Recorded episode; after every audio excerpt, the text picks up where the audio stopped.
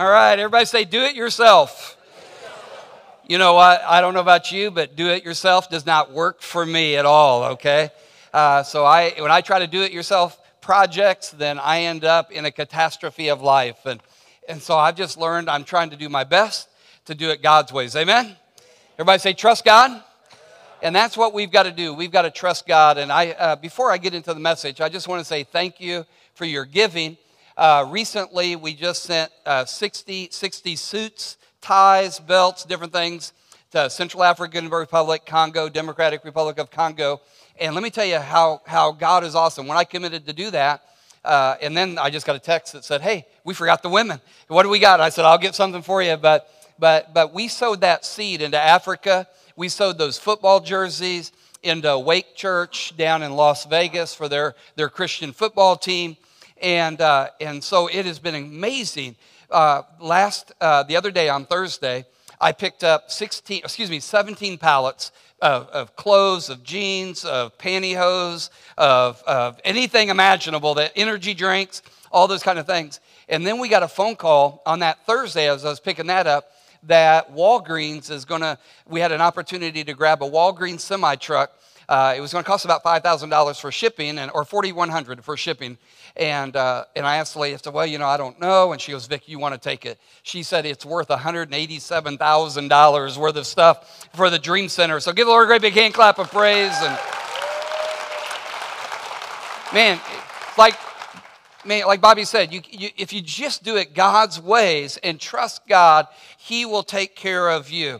Uh, turn to Luke chapter 18 as you're turning there. I do want to remind you uh, the pumpkin patch is next week for families. We, we've got pumpkins ready to, almost ready to go, and, and we just invite you to come out. We should have a, a hayride wagon to take you out to the pumpkin patch, just sort of hanging out and, and doing that as a family. Then also, if you are interested in serving, uh, this Friday we're going to be doing the Moberly concession stand. And so just message me and say, hey, we, I would love to serve and we would love to have you be a part of that. But I want you to, when I read this, I want you to ask, whose prayer did God answer? Whose prayer did God answer as we talk about humility? And then next week, I'm going to close out the humility series. But Luke, excuse me, Luke chapter 18, verse 9. And I'm going to read through verse 14. Then Jesus told this story to some who had great confidence in their own righteousness and scorned everyone else. Two men went to the temple to pray. One was a Pharisee and the other was a despised tax collector. The Pharisee stood by himself and prayed this prayer I thank you, God, that I am not like these other people, cheaters and sinners and adulterers. I'm certainly not like that tax collector. I fast twice a week and I give you a tenth of my income. But the tax collector stood at the distance and dared not even lift his eyes to heaven as he prayed. Instead, he beat his chest in sorrow saying, Oh God, be merciful to me, for I am a sinner. I tell you, this sinner, not the Pharisee, returned home justified before God. And then this has been our theme for the last month and a half.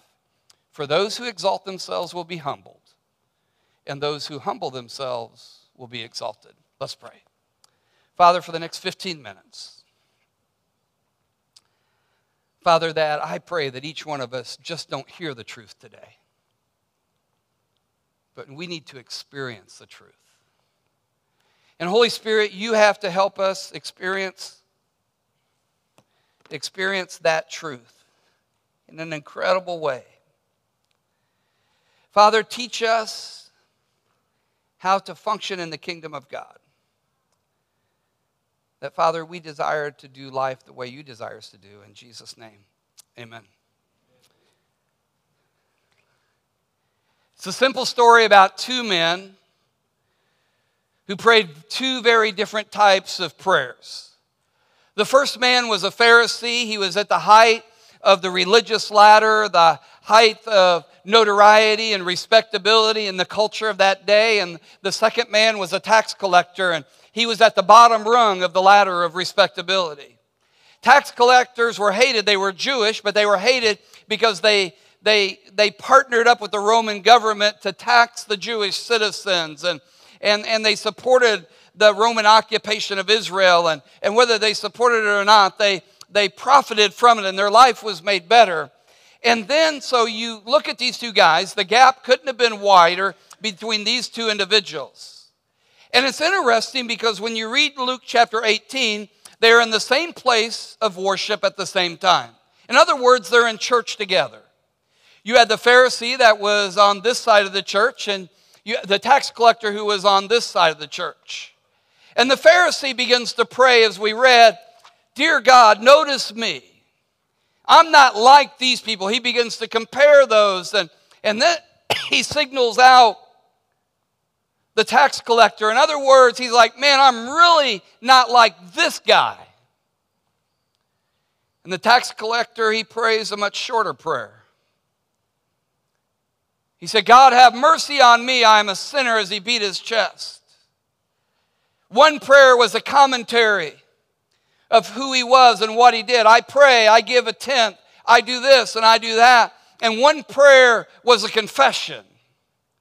One prayer was about impressing God with who he was, and the second prayer was about expressing a need. One prayer prayed, Look at me. And one prayed, Forgive me. One man prayed, I have God's blessing on my life. And the other man prayed, said, Father, I need your mercy and your grace on my life. And so the underlying question I think that Jesus was really wanting to get was whose prayer do you think God heard? Whose prayer do you think God heard? Because no matter what your preconceptions are of the tax collector or the Pharisee or or we could say in modern day vernacular, those that are educated, those that are uneducated, those who live a certain way, those who don't live a certain way, whatever that is. When you study it out, the answer is very obvious. God heard the honest prayer. The honest prayer. Jesus said the tax, the tax collector, I tell you, this man, rather than the other, went home justified before God. For everyone who exalts himself will be humbled, but whoever humbles himself will be exalted. Everybody say, trust God. So the question is how does humility handle my personal relationship, my vertical relationship with God? Because we've been asking ourselves every week a daily quiz, the greatness quiz. If we want to be great in the kingdom of God, what is that? Will I exalt myself or will I humble myself? And when you exalt yourself, you end up with this do it yourself design for relating to God. It's all up to you. It's all up to you. It's sort of like the video, those, those people did it themselves and they got into trouble and, and we laughed at their expense, but yet it's no accident that the Pharisee who was immersed in religion had fallen into this do it yourself trap. And let me tell you, Family Life Fellowship, the longer you're into this thing, the more you've got to be careful. The more you hang around church and Christians, you got to be careful that, that you don't fall in to this do it yourself trap as a whole. Because when we start out, we have this fresh dependence on God. And we're depending on God because we don't know anything in our experience. But eventually, we slide into a less challenging reliance on ourselves. Because after all, we've made progress in this faith thing. After all, we've memorized verses. After all, we pray. After all, we fast. After all, we give. After all, we serve. Well, you know, God, I've got it all figured out, so I can take it from here. And suddenly you find yourself depending on yourself or a do it yourself religion, per se. And you study, and I think no Pharisee intended on becoming a Pharisee. The Pharisee didn't wake up one day and think, wow, I think I'm going to, in my pursuit of God, I'm going to get as far away from Him as I can and, and what it's all about. So I'll build rules in my life that will ruin my heart for God. And the reality, a lot like us, he just slid into it step by step and rule by rule condemnation of others, condemnation of others, comparison of others, competing with others, judging others. Just close your eyes for a moment. We sang a song about revival. But maybe we just need to ask our individual selves have I slid into this trap? Have I slid into this trap?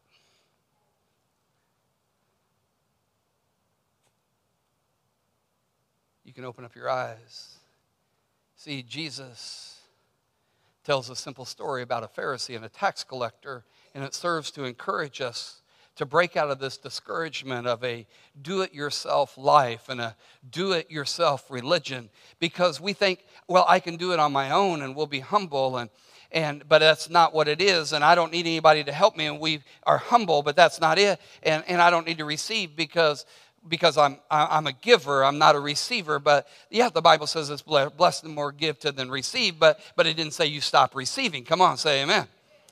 So in this story, Jesus points to the signs of a, of a do it yourself religion. And if you've been reading the one year Bible, uh, Jeremiah is talking about this too that, that the children of Israel who loved God and worshiped God suddenly got into themselves and, and they were doing it a do it yourself type religion. They were going through the trappings of all the stuff. And, and, and, and as you begin to, I'm going to go through three warning signs for all of us that if these start popping up in your life, you are depending no longer on God, but you're depending on it, uh, do it yourself. And the first do it yourself thing is you become confident in yourself. You become confident in yourself. The feeling begins to creep in the back of your mind that God is fortunate to have you as a follower on his team. Man, man, God is blessed to have me. If He didn't have me, then the kingdom wouldn't be moving forward, the ministry wouldn't be happening. And then the second warning sign of do it yourself religion is you become condemning of others. And whenever you quickly and easily fall into the trap of condemning others, and this is where we miss it here, folks, the Bible says you'll know them by their fruit. Fruit. You'll know them by their love, joy, peace, patience, gentleness, kindness, gentleness, self control. That's how you'll know people. You'll know people by their fruit. But God is the judge. Amen? You're not to judge per se. You're only to judge them by the fruit in their lives. And if that fruit's not being produced in their lives, then you need to help draw that fruit out of their lives. But when you start condemning others and you start judging others and you start looking at others, how whatever it is that it is, then that's giving you some evidence that you're learning to depend on yourself. And then the third aspect, the third warning sign, is you become content with the externals. Well, I fast, I give a tenth, I serve on the dream team. And there's nothing wrong with those externals. But if that's all that's left, you become content with the trapping of religion and you miss the intimacy of a personal, genuine, authentic relationship with Jesus Christ. It's not just going through the motions, but it's going through an intimate relationship. Every time that we gather on a Sunday, our prayer is that you'll experience the presence and the power of Jesus Christ. And it's not just that are new, it's not just those that are Randolph County or watching online, but it's each and every time you will. Everybody say, I will. That you'll experience. And if you're not experiencing the presence and the power of Christ, then what are you doing? What are you doing? Because let me tell you, we experience all the time. Friday night, Trish and I went on a date night to Troy, Missouri. And we went to church. And it was one of the most refreshing, renewing times. And, and we didn't tell anybody we were coming. We just showed up. We sat on the back row because we got there late. I mean, no responsibilities. It's wonderful. Come on, say amen. And we got there late. And uh, we were just sitting there. And we, the only thing I didn't want to do, I was like, I didn't want to sit in an overflow room and watch video. I want to see in person. And I wanted to see the guy who led the largest revival in America share. Had four million people in five years come through his church. Come on, say amen. And it's, it just I wanted that to experience that. And I had to begin to ask myself, how do I get out of this trap of this do it yourself religion? And it's simply trust God. Everybody say, trust God. So, in the last 10 minutes, this is what I want to talk about. I just want to simply talk about trusting God. The night before Jesus crucified, his followers were anxious, they were confused, and Jesus knew that. And he knew what was about to going to happen. He, he knew that everything was going to change. The disciples, in their discernment, knew that everything was going to change. What they knew as norm was no longer going to be norm in their life. And just like us, when we don't have certainty in our future, we start getting a little bit of stress. We start getting a little bit of worry. We start getting a little bit of anxious. And I love what Jesus said. John chapter 14, verse 1. Catch this. Don't let your hearts be troubled. Trust in God and also in me.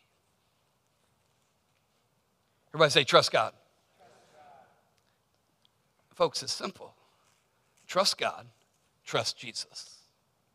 When you're stressed out, when you're worried, when you're panicked, when you're full of anxiety, trust God, trust Jesus.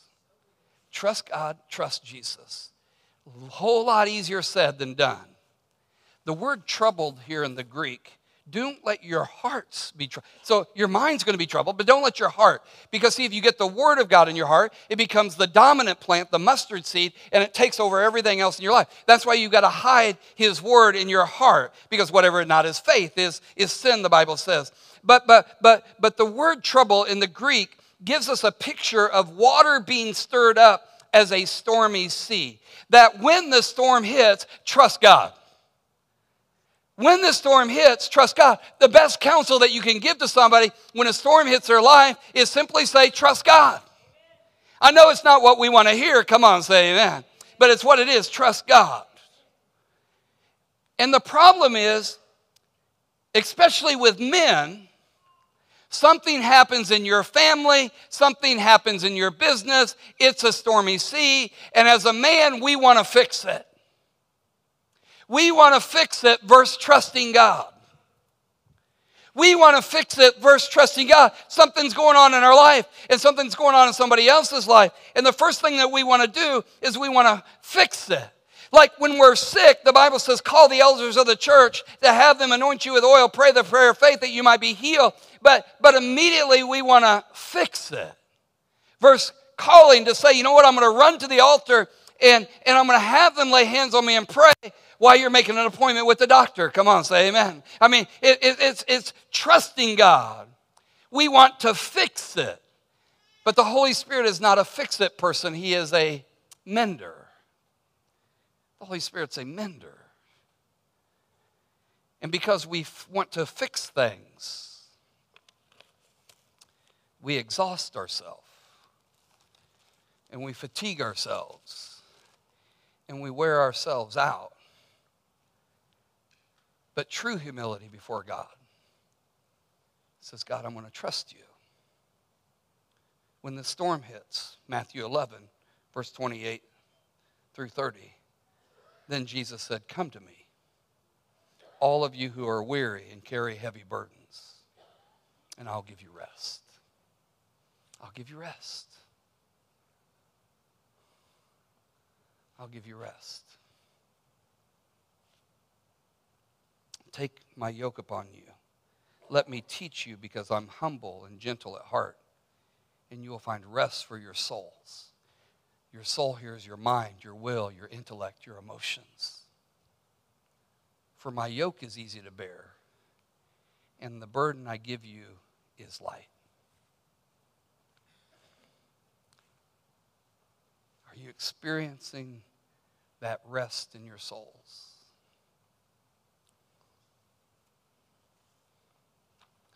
last night. It was probably from about 3:30 a.m. to about 4:30. And Dana, I wasn't ignoring you,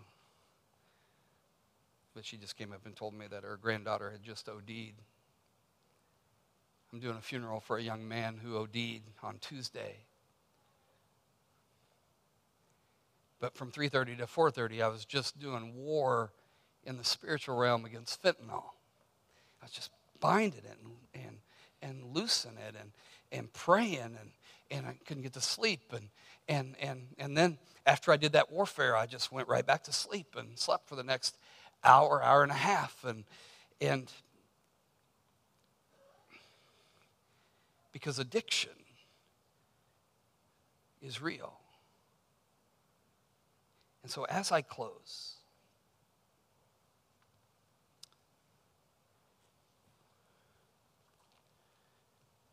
Come to me, all of you who are weary and carry heavy burdens, and I'll give you rest. Take my yoke upon you and let me teach you, because I'm humble and gentle at heart, and you'll find rest for your souls.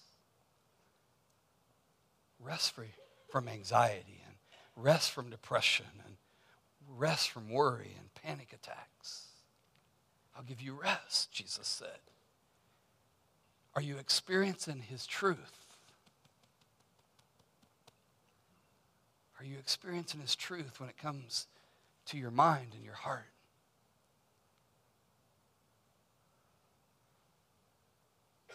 Because when you experience it, it becomes very personal and very powerful. I just told my wife how we were at the meeting on, on Friday and walked out of the meeting. I said, honey, my, my hip really isn't hurting anymore. It's been hurting for months. I mean, excruciating pain where I even stand up during worship is extreme. And I was like, I'm like, man, it's just like either the magnesium that Jeff and Heather had me taking is really kicking in after three weeks, or prayer, or both of them are coming together and, and it's working. And, and I'm like, man, I feel good. This is the, the first Sunday in months that I stood up and I was like, man, there's no burn, there's no sharp, there's no. And it just sort of happened. And what I'm saying is if you're in the midst of a storm, you'll see light and peace. You'll see the presence and the power of God in the natural realms of your life that is trying to speak to your spiritual realm. It's trying to speak to your spiritual realm. And what I'm saying is don't miss those natural moments that, man, you could be driving on a dark road and you're going through a storm spiritually, emotionally, relationally, financially, and you're driving, and all of a sudden you sort of pop a little hill, and, all of a sudden there's this, this, this light that's everywhere. And God's saying, man, it's going to be okay, trust me. Or maybe you're driving and suddenly you see a rainbow. And I mean, it's not like a half a rainbow, it's not a partial, but it's the most bright. And you're like, and God's saying, hey, it's going to be okay. Or you, you're driving down the road and you see these deer lying in a pasture and they're peaceful as cars and it's, it's hunting season, but yet God says it's going to be okay. Or the sun pops out from the cloud. God saying it's going to be okay. Or you see an eagle flying in the sky. I was telling my granddaughter the other day, I said, I saw this, this, this young eagle flying. I drove back by it every day and Maybe it's saying, God will say it's going to be okay, just trust me. God wants you to broaden your perspective to help you grow more aware of the fact that He's working when we can't work. And God is working when you can't see Him at work. Man, this is, I want, to, knock it down with this. Learn to say what God says. What does God say? I will give you rest as you go through the storm. Well, how do you say what God says? God will give me rest as I go through the storm. God's going to give Vic rest as he goes through the storm. Yes, the hurt's real.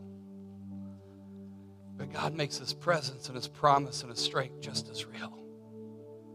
His promise is to calm the storm in your heart that you face the death of a loved one, sickness or disease, your company closing. Trust God. Everybody say, Trust God. Jesus understands the storm that rages in your heart. Jesus said, Don't let your heart be troubled. Trust in God and trust also in me. Trust in God. And trust also in me. Every head bowed, every eye closed. Father, our relationships are either growing in trust or sliding towards a do it yourself religion. So, Father, we come to you and ask the Holy Spirit how do we need to confess our needs in prayer? How do we need to depend on you to meet our needs today? Because, Jesus, we want to experience your presence and your power. Jesus, we want to experience your peace and your joy. Jesus, we want to experience the truth of your word in our life, Father. We don't, we're tired of hearing about it in everybody else's life. But Jesus, we want to experience it in our life. How do we get there? How do we arrive there? How do we get to the point to say, Lord, I want you to hear my prayer? And I want to be able to go home justified.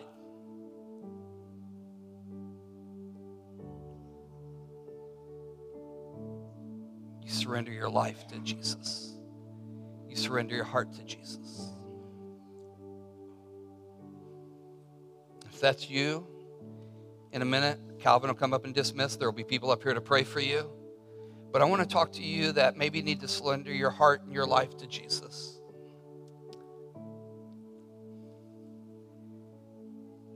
Jesus, I surrender you my failures, my sins, my mistakes, my guilt, my shame.